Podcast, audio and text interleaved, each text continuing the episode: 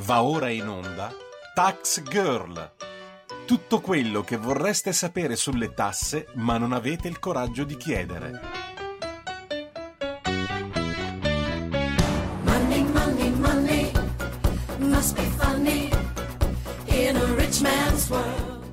Buongiorno e buon sabato mattina, io sono Giorgia Pacione di Belle e questo è Tax Girl, l'appuntamento settimanale di Radio Libertà con il fisco e molto altro. Allora, eh, prima di iniziare vi ricordo che se volete chiamare potete, per intervenire in trasmissione potete farlo digitando lo 0292 94 7222 e che ovviamente le chiamate poi saranno aperte dalle 10 e mezza eh, in poi. Allora, eh, che cosa è successo questa settimana? Eh, vediamo un po'. Allora, ci sono alcune novità dal punto di vista fiscale di cui devo dire si è ben parlato eh, poco e anche dal punto di vista eh, lavorativo. C'è anche un ennesimo uh, focus sull'Unione uh, Europea e tutto il mondo green, questa volta ovviamente non c'entrano niente i trattori, ma le nostre eh, case, quindi i nostri immobili eh, italiani. Questo ne parleremo nella seconda parte, così insomma cercheremo di fare ordine. In questa prima parte, quindi, entreremo subito eh, a eh, discutere eh, di ehm, il nono eh, decreto appunto fiscale. Insomma, come sapete, ad agosto dell'anno scorso è stato approvato il testo della delega fiscale, dopodiché il governo è andato um, velocissimo per fare insomma tutti i vari decreti attuativi, siamo appunto al nono. Eh, c'è stato un periodo di pausa, devo dire, eh, da dicembre, perché l'ultimo è stato approvato a dicembre fino adesso, quindi ci ha lasciato due mesi, quasi due mesi a secco, però ecco che adesso siamo arrivati appunto con un altro eh, decreto e questa settimana appunto il Consiglio dei Ministri ha approvato in via preliminare, quindi ci sarà poi un'altra approvazione, il decreto legislativo sulle sanzioni tributarie, amministrative e penali, eh, che ovviamente va a prevedere la revisione dei rapporti tra il processo penale e tributario e anche l'introduzione l'introduzione di alcuni meccanismi di compensazione tra le sanzioni date e quelle da eh, irrorare, oltre che una riduzione eh, in generale per eh, la quantità delle sanzioni. Allora, eh, siamo partiti subito, eh, diciamo, molto caldi perché che cosa significa la compensazione tra le sanzioni date e quelle che eh, bisogna ancora dare. Questo meccanismo, ed è importante spiegarlo perché ovviamente ogni volta che esce un decreto fiscale ormai c'è un mantra, no? Il governo aiuta gli evasori, il governo tende una mano agli evasori, eccetera, eccetera, eccetera. Allora, questo meccanismo di compensazione, secondo me, trae anche qui in, mm, in confusione, può far confondere la parola appunto compensazione perché attualmente che cosa succede? Attualmente eh, ci sono alcuni, eh, diciamo, alcuni, comportamenti che possono essere funi- puniti dal punto di vista appunto eh, trib- al quale possono essere applicate scusate, le sanzioni tributarie, amministrativi e penali. Quindi che cosa significa? Che se io inizialmente eh, per un determinato comportamento mi viene data una sanzione di 1000 euro, ok? Dopodiché ci sarà il giudice o l'amministrazione competente che deve ovviamente eh, giudicare perché la, il mio reato è anche un reato amministrativo e penale e a questi corrispondono anche appunto delle sanzioni, eh, prima di darmi l'ulteriore sanzione deve verificare se io non ho già un'altra sanzione. Quindi se io avevo già una sanzione di 1000 euro e non so il giudice per quel reato che ho commesso dice che la sanzione è di 1500 euro, adesso vado molto a semplificare, significa che non mi darà 1000 che già ho più altri 1500 euro, ma magari mi darà, non so, solo 500 euro.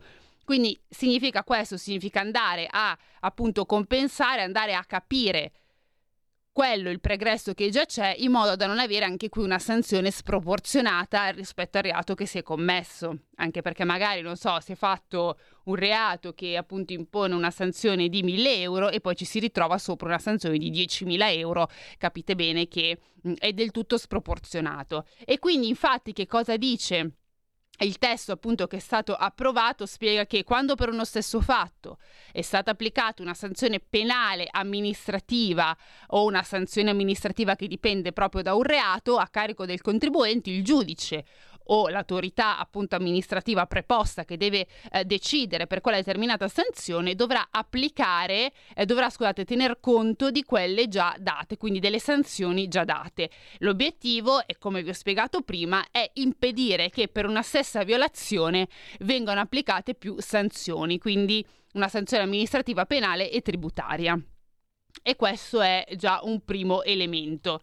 Ehm, poi eh, parliamo adesso esclusivamente delle sanzioni penali. Per quanto riguarda le sanzioni penali, eh, questo nuovo decreto ha cercato di adeguarle alle eh, norme relative alla non punibilità che sono individuate già dalla giurisprudenza, cercando di aiutare chi non riesce a pagare per cause di forza maggiore, oppure chi decide di mettersi in regola anche attraverso la rateizzazione, ovviamente pagando eh, l'intera imposta. Ovviamente, ovviamente questa, um, questo tipo di azione può essere interpretata, in realtà, mm, in realtà no, però um, ovviamente si può dire ah, l'ennesimo regalo agli evasori. Vi voglio però specificare perché qui quando parliamo di testo, insomma, bisogna poi reggere il testo e capire anche i casi della giurisprudenza, perché proprio qui vengono anche specificati.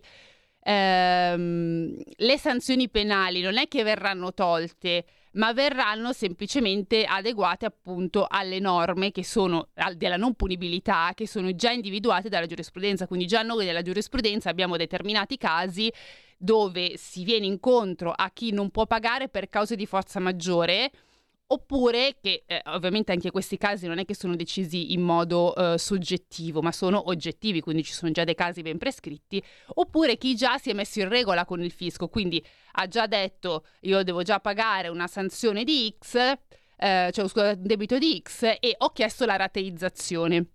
Quindi anche qui perché non parliamo di un regalo agli evasori soprattutto anche nel secondo caso perché io ho già chiesto di mettermi in regola col fisco, dal momento in cui mi metto in regola col fisco è perché ho già fatto una dichiarazione, dopodiché ho richiesto, non sono riuscita a saldare tutto l'importo fiscale e ho chiesto di rateizzare quello che non sono riuscito a pagare.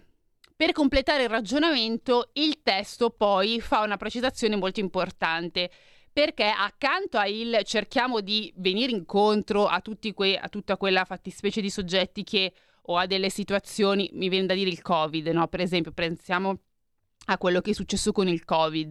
Quindi c'è stato un momento eh, particolarmente ostico dal punto di vista economico e anche qui diventava difficile, no? Dare poi sanzioni su sanzioni perché magari non si pagavano, non si saldava il precedente, eccetera, eccetera. Accanto a questo si dà invece zero comprensione per i furbetti, cioè nel senso che verranno invece colpiti molto più duramente tutti quelli che iniziano a attuare dei comportamenti fraudolenti oppure eh, appunto omissivi, quindi che non vanno a dichiarare quanto dovrebbero dichiarare al fisco. E questo appunto poi è stato anche proprio sottolineato dallo stesso vice ministro dell'economia dopo che il decreto era stato approvato. Quindi per quelle penali si è cercato di venire incontro a chi ha, della, insomma, ha delle, ha delle, problematiche dal punto di vista oggettivo che sono già decise, sono già attuate dalla giurisprudenza e a chi si è già messo in regola, nel senso che eh, sta mettendo in regola con una rateizzazione. Per chi invece attua dei comportamenti fraudolenti oppure omissivi, quindi che non dichiara quanto deve dichiarare, qui le sanzioni saranno inasprite, quindi non ci sarà nessun tipo di comprensione. Per quanto riguarda il regime, scusate, le, le sanzioni dal punto di vista uh, tributario, qui è stato deciso che si potrà procedere al sequestro, eh, scusate, che non si potrà procedere al sequestro dei beni finalizzati alla confisca a meno che non c'è un reale pericolo di dispersione appunto della garanzia eh, patrimoniale eh, e in base anche alla gravità del reato che si è commesso. In ogni caso viene anche sottolineato che la confisca non ci sarà se il debito tributario è in corso di estinzione mediante rateizzazione. Quindi anche qui ovviamente se uno si sta già mettendo in regola con il fisco, mh, mm, non, ha, non, è anche corretto che io ti vada a confiscare un bene se già è iniziato un processo di rateizzazione. Altra novità, sempre per quanto riguarda le sanzioni tributarie, è il dimezzamento di queste e la non applicazione delle varie pene accessorie se prima della chiusura del dibattimento di primo grado il debito tributario è stato estinto oppure anche qui se è in fase di ehm, estinzione sempre attraverso la rateizzazione. Questa precisazione, cioè del fatto che si vogliono dimezzare le sanzioni e non si vogliono applicare le pene accessorie prima della chiusura appunto del dibattito eh, de- di primo grado, è un notevole passo avanti visto che attualmente lo sconto della pena è possibile solo se il debito risulta Punto numero uno, estinto, quindi totalmente ormai pagato, non c'è più niente, prima dell'apertura del dibattito di primo grado. E eh, secondo punto, debito estinto con tutti i pagamenti eh, e gli importi relativi eh, dovuti. Quindi anche questo, nel caso poi dovesse essere riconfermato, ma eh, anche dopo, è una novità eh, rilevante. Altri due punti sempre per quanto riguarda le sanzioni del mondo uh, tributario. La prima riguarda la uh, non punibilità dei reati di riscossione, attenzione, se il fatto dipende da cause che non possono essere imputate al contribuente. E voi dite quali cause? Per esempio, situazioni di crisi non transitoria, anche qui mi viene in mente, pensate al periodo del Covid, lì non è che uno magari non voleva pagare le tasse, in quel determinato frangente era proprio impossibilitato, non aveva entrate, non aveva entrate eravamo in lockdown, era tutto chiuso, zero entrate c'è la cartella da pagare, ma, eh, o le tasse, scusate, neanche la cartella, le, le tasse da pagare, con che soldi? Magari riesco a pagarne su 100, riesco a pagarne 50 perché magari una scorta, ma insomma le altre 50 rimangono lì. Quindi la non punibilità dei reati di riscossione, se il fatto dipende da cause non imputate ai contribuenti come crisi non transitoria, ovviamente non è all'ordine del giorno, cioè la crisi non transitoria, ho fatto l'esempio proprio del Covid per farli capire, sono situazioni comunque molto specifiche, oppure nel caso in cui ci sia il sovraindebitamento dei clienti.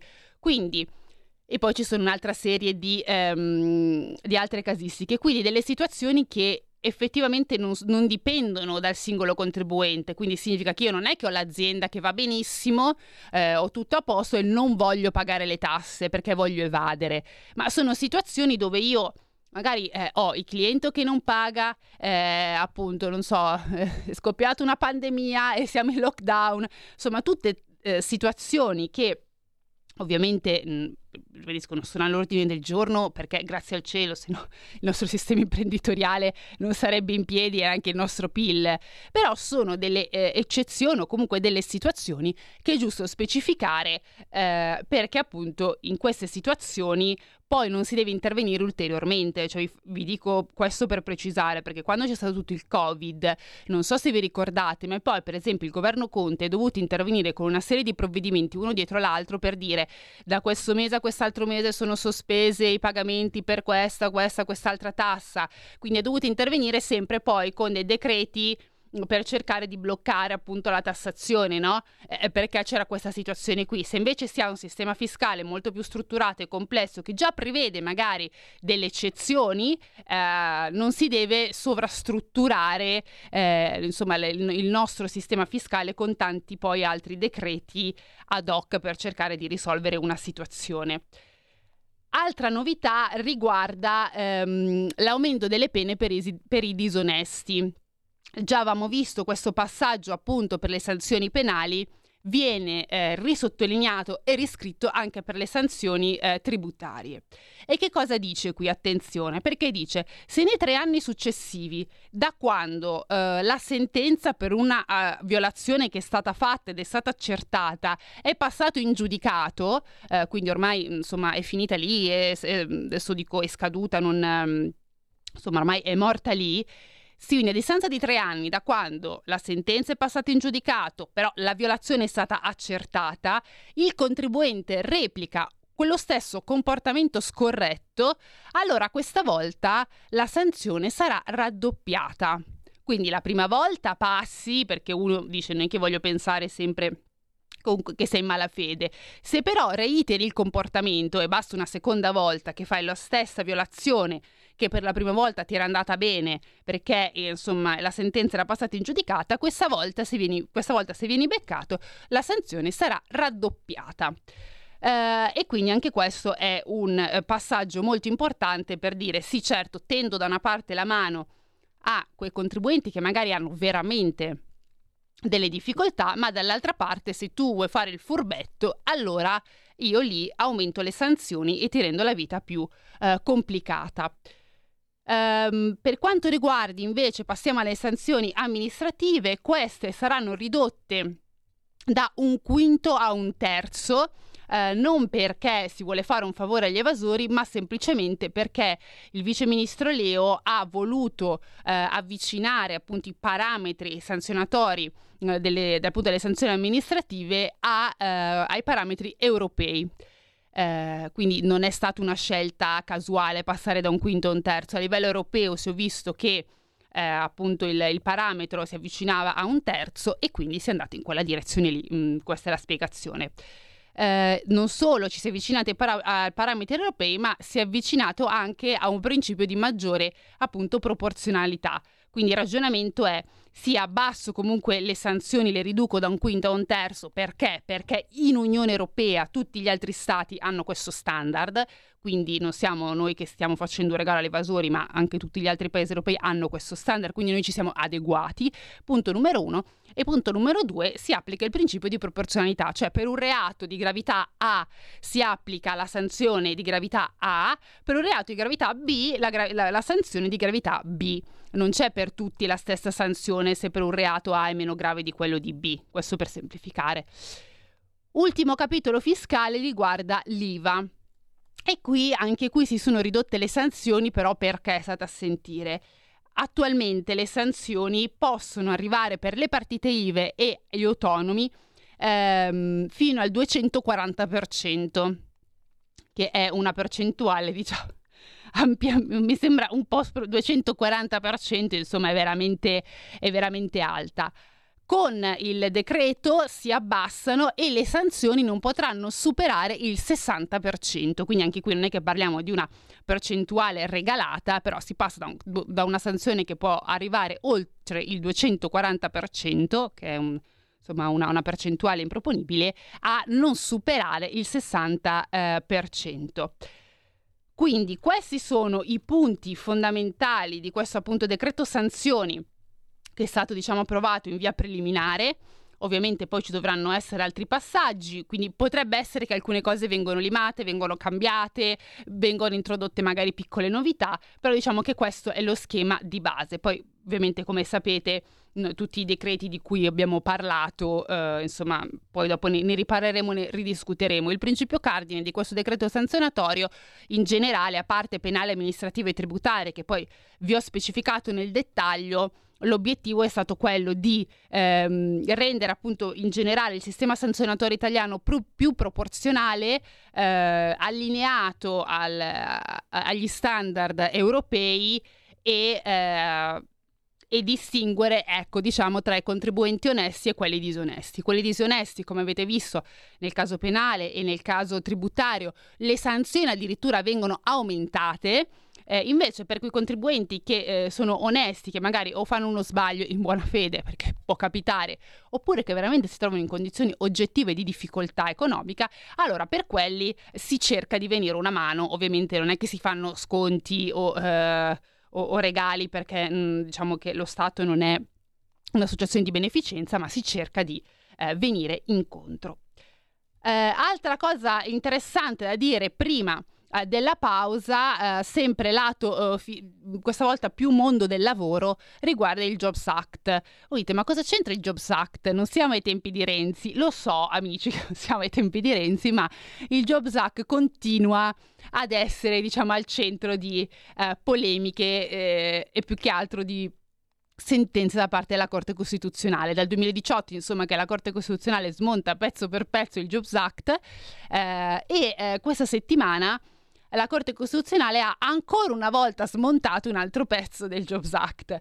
Questa volta riguarda per i licenziamenti nulli e eh, fondamentalmente eh, che cosa si è deciso che eh, si, è ampliato scusate, il reintegro del posto di lavoro in tutti quei casi di licenziamenti nulli eh, e quindi significa che è, ha tolto la parola espressamente, cioè adesso entro nel dettaglio per farvelo capire.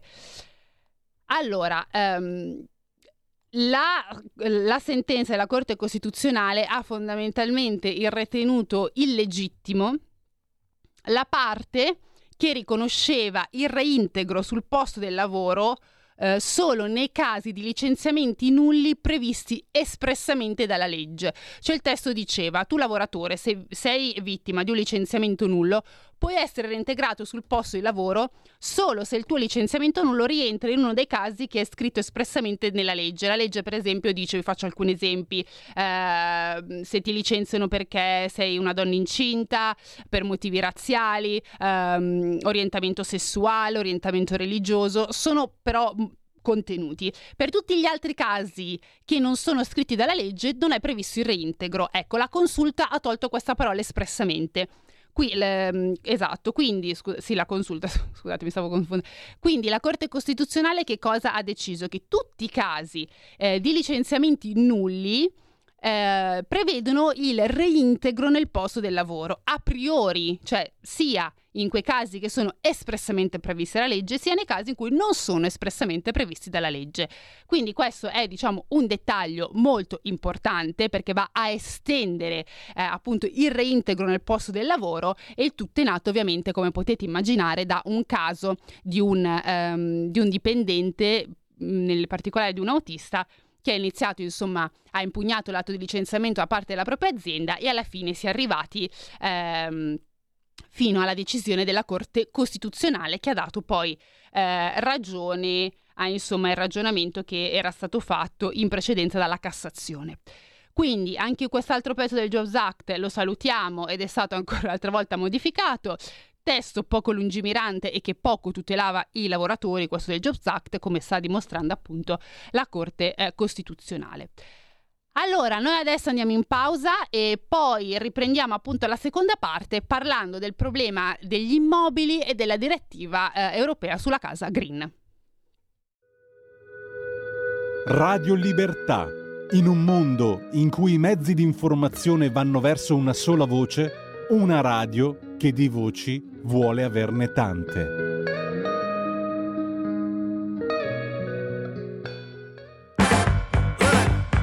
Let me tell you. You my little boo thing, so I'll give a hoot what you do say, girl. I know you a little too tame. I'll be shooting that shot like 2K, girl. I know. Tell him I'm, him I'm next. Tell him you find a little something too fresh. I know. Tell him I'm, him I'm next. Tell him you find a little something too fresh. I know. Put a little gold in the teeth and it fit good, so I took the doors out the deep. Okay, I see a brother holding your seat, no beef, but I'm trying to get know you. Don't take my talking to your own. I can keep it chill like the Soviet blunt. I'ma keep it real when your man long gone. If you're looking for a friend and you got the wrong song, baby girl, what's good? What's with ya? If you book tonight, that's fiction. I'm outside, no pictures. You want me? Go figure. To the back, to the front. You a 10, baby girl, but I'm the one. Hey, to the back to the front. You a 10, baby girl, but I'm the one. one. You my little boo thing. So I'll give a hoot what you do say, girl. I know you a little too tame. I'll be shooting that shot like 2K, girl. I know. Tell him I'm, tell him I'm next. Tell him you little something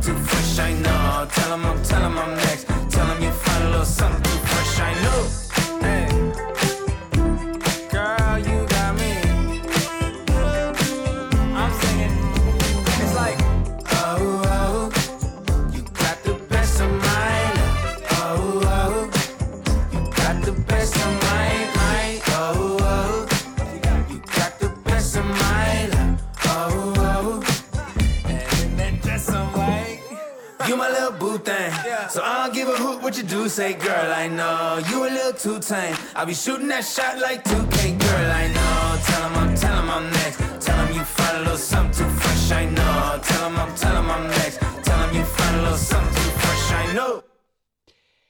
Bene, allora, eccoci di nuovo in onda. Eh, allora, nella prima parte abbiamo eh, quindi parlato delle novità appunto fiscali e ci siamo lasciati prima di questa pausa ehm, appunto canzone eh, con appunto il Jobs Act che è stato pezzo per pezzo smontato. L'ultima decisione appunto della Corte Costituzionale è intervenuta, è intervenuta scusate, per quanto riguarda i licenziamenti nulli e ha ampliato ovviamente il reintegro sul posto del lavoro e quindi ovviamente parliamo di mh, una riforma, quella del Jobs Act voluta da Matteo Renzi, che fa acqua da tutte le parti perché come vi ho iniziato ad accennare dal 2018 che ci sono eh, sentenze della Corte Costituzionale che pezzo dopo pezzo vanno a dire eh, non ci siamo oppure addirittura sono andati anche a incentivare il governo di turno, non questo, ma venti degli anni passati, a dire intervenite su que- in, non è illegale, non è, non è incostituzionale questo articolo, ma dovete intervenire per tutelare maggiormente i lavoratori. Questo era il caso, per esempio, dei lavoratori delle piccole e medie imprese. Quindi, insomma, un testo che è stato fatto dove si sono ehm, andati a diminuire i diritti dei lavoratori e che insomma negli anni eh, come si dice, sta mostrando la sua vera natura e eh, tutte le sue eh, pecche.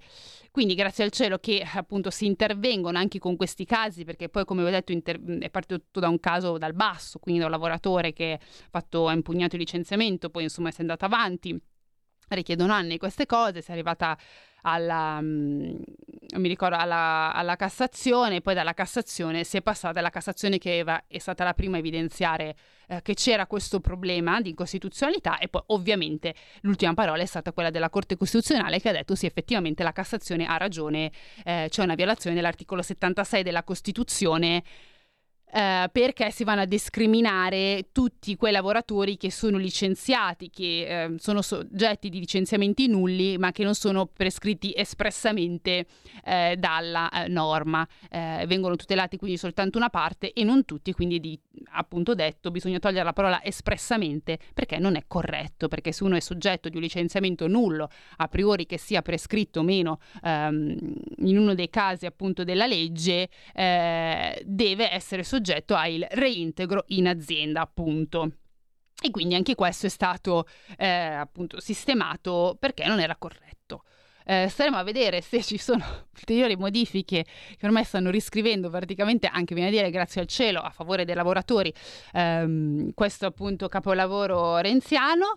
Eh, insomma, staremo a vedere poi, come eh, avete potuto vedere, e a sentire e, e, osservare se ci saranno altre novità durante il 2024, ma anche gli anni prossimi, insomma, ne eh, staremo qui a raccontarlo. Vi ricordo, tra l'altro, come vi ho ricordato all'inizio, che se volete intervenire potete scrivere allo zero, eh, potete chiamare, scusate, lo 0292947222.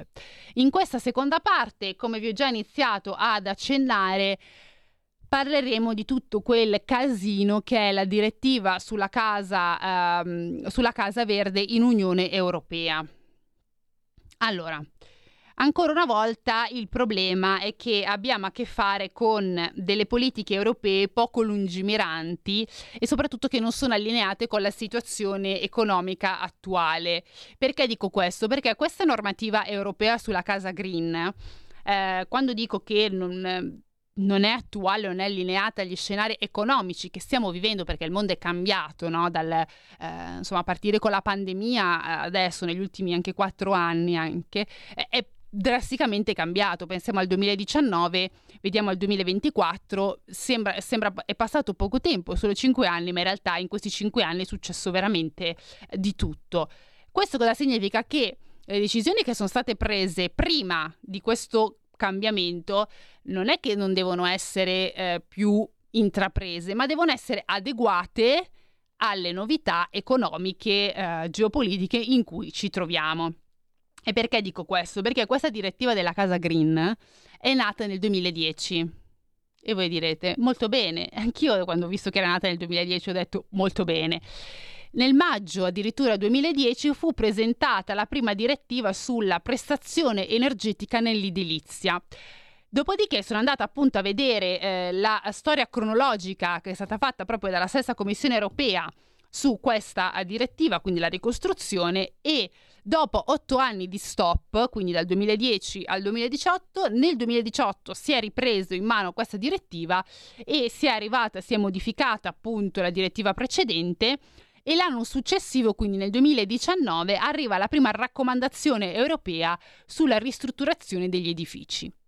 Nel 2020 inizia l'iniziativa Renovation Wave e così via, insomma, con tutte queste iniziative fino ad arrivare al piano Repower EU nel maggio del 2022. Dopodiché vi ricordo che c'è stato l'accordo raggiunto a dicembre 2023 che ha, fatto diciamo, diverse modifiche al testo originale.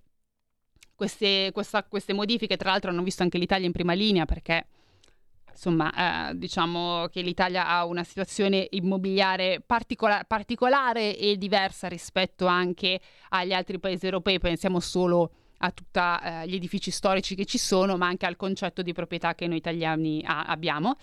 Ehm, e quindi siamo arrivati appunto con queste modifiche che hanno tentato di smussare un testo particolarmente eh, rigido, ma che non è minimamente ancorato al presente dal punto di vista economico.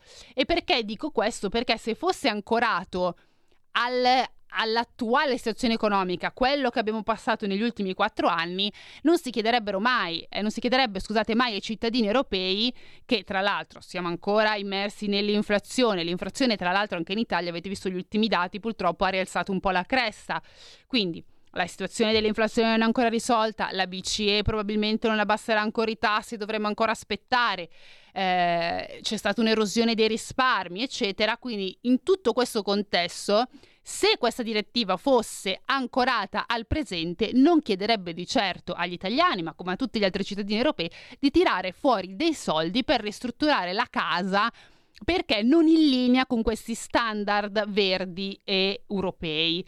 E quindi questo è un problema perché appunto si chiede tutto ciò, ma in realtà eh, parliamo di eh, follia eh, proprio cosmica.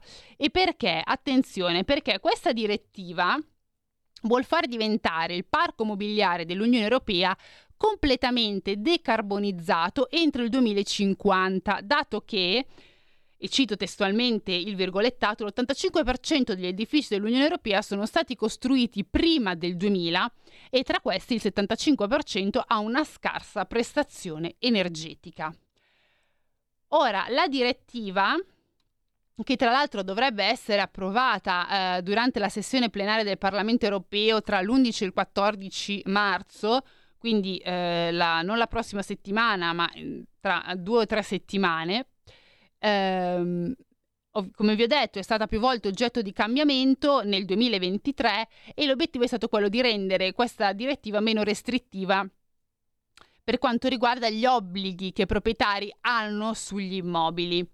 Eh, questa, ehm, diciamo che questi criteri che sono stati allentati però non hanno fatto miracoli perché ehm, poco è cambiato e soprattutto per l'Italia la situazione non è così rosea perché eh, il parco, il patrimonio immobiliare eh, e la consuetudine, soprattutto di noi italiani, di possedere una casa e non vivere in affitto, in questo caso ci costerà molto caro. Questa nostra propensione a essere proprietari di casa è molto diversa, per esempio, dai paesi del nord. Nei paesi del nord è consuetudine, diciamo, vivere anche in affitto.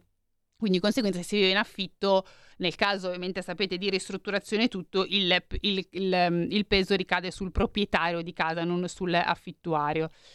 Questa però nostra propensione all'immobiliare, come vi ho detto, ci costa tanto, anche perché da noi c'è la presenza A di diversi edifici storici e una buona quantità del nostro patrimonio edilizio non è di recente costruzione. Ora, questo diciamo che tutti lo sappiamo perché se andiamo in giro in qualsiasi città, insomma, vediamo case che non sono proprio eh, nuovissime. Addirittura parliamo circa di 5 milioni di edifici di classe energetica tra la G e la F e proprio questi 5 milioni di edifici che hanno una classe energetica tra la G e la F, quindi capite anche voi se per esempio il vostro condominio, eh, villette eccetera, che classe energetica ha, in teoria sono questi, questi edifici che sono soggetti dalla direttiva Green e è stato stimato che le spese per un singolo immobile si dovranno aggirare tra i 20 e i 55 mila euro, ovviamente tutto a carico del singolo. Ci sono alcune eccezioni, attenzione sì, ma non cantate vittoria perché riguardano le seconde case dove si dice che si vanno a utilizzare meno di quattro mesi l'anno. Quindi anche qui se voi utilizzate le seconde case oltre quattro mesi l'anno, insomma, ri- rivedete i vostri standard perché se no non va bene. Gli edifici che sono esposti tut- a-, a, tutela per particolare pregio ovviamente storico e architettonico, gli edifici temporanei, e qui parliamo per esempio degli stabilimenti par- balneari, gli uffici di cantiere, gli immobili autonomi con superficie inferiore ai 50 metri quadri, eh, gli edifici di edilizia residenziale pubblica e la possibilità, inoltre c'è anche la possibilità di escludere da questa follia mh, anche alcune situazioni per motivi di fattibilità tecnica ed economica.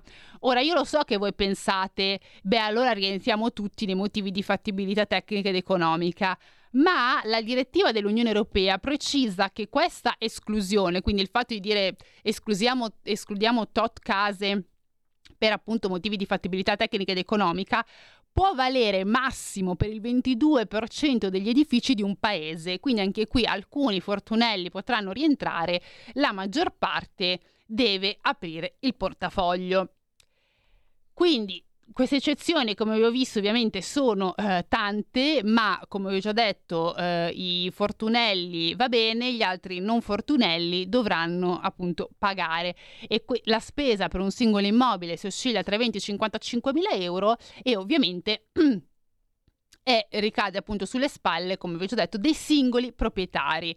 Il problema qual è qui? Che non si tratta di una spesa di 1000 o 2000 euro, ma anche se fosse di 1000 o 2000 euro, ehm, parliamo, come vi ho detto, di una direttiva che arriva in un momento economico dove eh, non è il caso di chiedere in questo caso agli italiani, ma come eh, poi a tutti gli altri ehm, cittadini degli altri stati europei, di sostenere delle spese così alte per ristrutturare casa in nome di produrre eh, insomma meno inquinamento anche perché parliamo di cifre eh, non basse, ribadisco tra i 20 e i 55 mila euro per immobile, questo tra l'altro è stato dato già citato, questo dato è stato citato già dal Sole 24 ore e, ehm, e anche da Nomisma, quindi insomma parliamo di eh, anche Nomisma che ha, ha, sottolineato appunto che si occupa soprattutto di tutto il settore immobiliare ed è un'istituzione eh, la stima che ha fatto.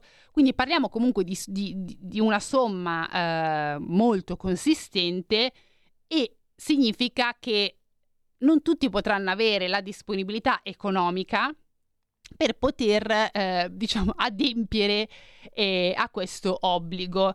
E io so già che eh, molti di voi penseranno, beh, lo Stato ci deve aiutare.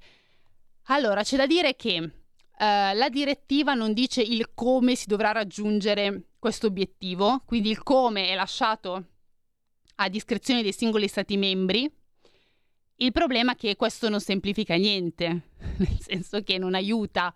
Perché dico questo? Perché in Italia noi abbiamo già avuto un'esperienza di cerchiamo di ristrutturare gli immobili dando aiuti alle famiglie e parlo, eh, il mio riferimento neanche troppo velato, è al super bonus 110%. No, l'obiettivo del super bonus 110% era proprio la riqualificazione energetica.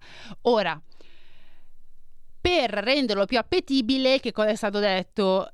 come anche in campagna elettorale, Conte ha detto ristrutturate gratis casa, no? Che non era sbagliato quello che ha detto lui, è vero, perché col super bonus 110 in effetti la ristrutturavi gratis la casa.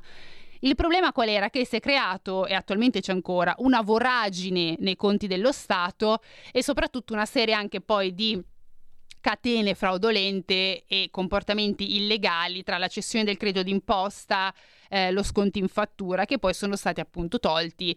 Adesso ci sono soltanto per alcune eccezioni, tipo i terremotati ehm, e, e pochi altri. Quindi che cosa voglio dire? Che noi veniamo già da un'esperienza del genere dove abbiamo visto tra l'altro che il super bonus 110 è servito per ristrutturare castelli, così vi ricordo, vi voglio ricordare questa cosa, questo dato è stato riportato dall'Enea. Uh, Castelli o più in generale è stato usato dalle persone che avevano la disponibilità economica per ristrutturare casa a priori dal super bonus, ma le, le famiglie o, o le case che veramente dovevano essere ristrutturate anche per motivi di fattibilità, non hanno richiesto il super bonus. Quindi eh, veniamo da un'esperienza dove una misura del genere, mh, mm, che tra l'altro ha anche dopato, ha drogato il mercato immobiliare delle costruzioni, ehm, in Italia ha prodotto più disastri che benefici. E la domanda è come si pensa di poter ehm, in- adeguarsi a una normativa europea che richiede questa di, ristri- di, ristrutturare la casa perché attualmente noi il super bonus tra l'altro si riduce di anno in anno siamo passati dal 90 al 70% poi si abbasserà ancora e soprattutto adesso è alla stregua degli altri bonus cioè se tu vuoi usarlo benissimo anticipi i soldi e poi lo detrai in 10 anni ok? E quindi che, che cosa significa questo? Significa che se si dovrà eh, attuare questa direttiva eh, europea, molto probabilmente, a meno che, non so, miracoli del cielo, soldi a pioggia, eh, si entrerà in questa serie di bonus dove chi ha i soldi eh, per anticipare le spese potrà ristrutturare la casa e chi non ce li ha non lo so, non potrà farli, ma probabilmente poi ci saranno delle conseguenze. Allora, abbiamo una chiamata di un ascoltatore, quindi ascoltiamola. Ciao, buongiorno. Ciao, buongiorno Mauro da Reggio. Sì. Senti, per quanto riguarda la ristrutturazione degli stabili, ho sentito tutto quello che hai detto giustamente, no? il 110% ci ha provocato 135 miliardi Sì. di buco per cui sono da coprire. Rimane comunque il fatto che chi ha 50.000 euro Mm. disponibili, come hai detto tu, potrà ristrutturare, ma mi risulta che almeno il 40% delle famiglie italiane di fronte a una spesa improvvisa di 1000 euro non ce li ha. E poi dopo voglio dire una cosa, aiuti di Stato, aiuti di Stato in che senso? Perché a me risulta che lo Stato non è che a Palazzo Chigi dalle 6 del pomeriggio in poi scendono sotto e si mettono a stampare euro. Noi non abbiamo soldi, il governo non ha soldi, i soldi che può spendere il governo sono quelli dati dalla tassazione dei cittadini, per cui noi, ci troviamo di capo a 12 eh, sotto questo aspetto qua. Io non so come andrà a finire, ma penso che andrà a finire molto male, tenuto conto anche della, della struttura in cui siamo, anche perché poi penso che a settembre partirà una, una guerra finanziaria come è successo con Berlusconi, perché senz'altro la Meloni è, è molto furba, ma non ha capito che la devono sbattere giù ed adesso è solo ed esclusivamente uno strumento utile per Bruxelles. Ciao. Ciao, grazie. Eh, allora, quello che appunto ha detto questo ascoltatore è vero per tutta la parte appunto immobiliare, eh, cioè nel senso che eh, giustamente chi avrà a 50.000 euro per potersi ristrutturare la casa e quindi adempiere alla direttiva europea si ristrutturare la casa avrà la casa green. Chi non potrà farlo non lo farà. Il problema è che non è che si può scegliere, perché adesso vado a memoria, però eh, se non si ristruttura casa, eccetera, eccetera, non si può vendere, non si può... Ci sono poi delle serie di restrizioni, no? Che quindi ti impediscono anche poi in un futuro, non so, per esempio pensiamo se uno ha dei figli o altro, no? Io non ristrutturo la casa perché non ho disponibilità economica, poi mio figlio non potrà manco venderla, cioè si ritrova quella casa lì dove dovrà pagare solo spese e spese e altro e, e- la restrizione della vendita è solo una delle. Eh, e quindi in realtà ci troviamo appunto in una eh, situazione, questa qui della normativa verde, totalmente folle e anche qui insomma è una normativa ideologica che non ha un fondamento ehm, strutturato con eh, la situazione economica attuale. Cioè la rivoluzione verde, il cambiamento verde si può tranquillamente attuare, eh, nessuno qui è contro a il, eh, meno emissioni, eccetera, ma come io ho sempre sostenuto, bisogna attuarlo in modo intelligente. Cioè, se adesso siamo di fronte a un determinato cambiamento, perché proprio il mondo è cambiato e le- la situazione bisogna fare i conti con la situazione del presente, quindi con quello che stiamo vivendo adesso. Non si può pensare di riferirsi a una normativa che è nata nel 2010, che poi è stata portata avanti nel 2018, poi nel 2019.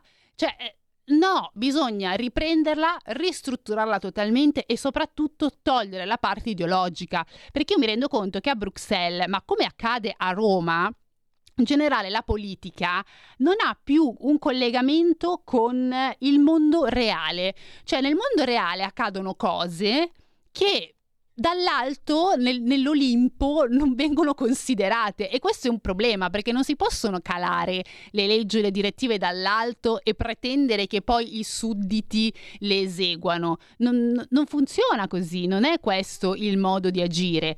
Bisogna capire avere il contatto quindi con la realtà e fare delle direttive, delle norme che guidano l'Italia, come tutti gli altri paesi europei, verso un passaggio, una appunto transizione verde logica, strutturata, che ha senso, non ideologica, perché con l'ideologia non si va avanti, si creano soltanto dei problemi. L'abbiamo visto con tutto il mondo dei trattori, che poi uno può condividere o meno la loro protesta, ma eh, il principio è stato proprio quello, cioè voi mi calate dall'altro delle direttive che, permet- che non mi permettono a me di poter campare, di poter andare avanti. È questo che dico, bisogna capirle il mondo su cui si vuole andare a governare, su cui si vuole andare a cercare di imporre delle novità, non perché si vive e si è dei parlamentari europei oppure qualsiasi altro tipo di parlamentari, siccome si ha uno stipendio più che dignitoso e mi sento eh, politicamente corretta a usare questa parola,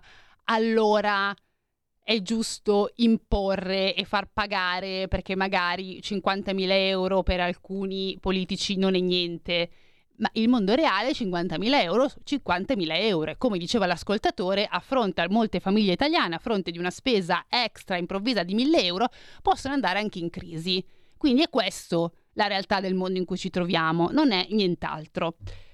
Allora, miei cari, eh, noi quindi siamo arrivati anche, qui, anche oggi con estrema fatica e sofferenza alla fine di questa puntata. Eh, ancora una volta abbiamo dovuto discutere di normative dell'Unione Europea che hanno poco senso. Ehm, e eh, siamo di fronte quindi all'Unione Europea che sembra volersi continuare a far del male, al posto che essere un, eh, dice, un punto di riferimento dal quale magari vengono fuori anche idee, un tempo lo era, devo dire, c'erano stati alcuni anni fa che davano anche delle norme e delle indicazioni, alcune commissioni che erano veramente un punto di riferimento. Adesso con sta cosa della sbronza, eh, diciamo, green eh, totalmente fuori controllo. Eh, quindi, insomma, staremo a vedere quando verrà approvata e quali saranno le conseguenze per tutte noi. Non so se dovremo fare i remake dei trattori in piazza. Alla fine scenderemo tutti in piazza per, per dirgli che forse hanno sbagliato qualcosa. Nel mentre io vi saluto, vi ringrazio per insomma essere eh, stati con noi e vi do l'appuntamento a sabato prossimo. Avete ascoltato Tax Girl.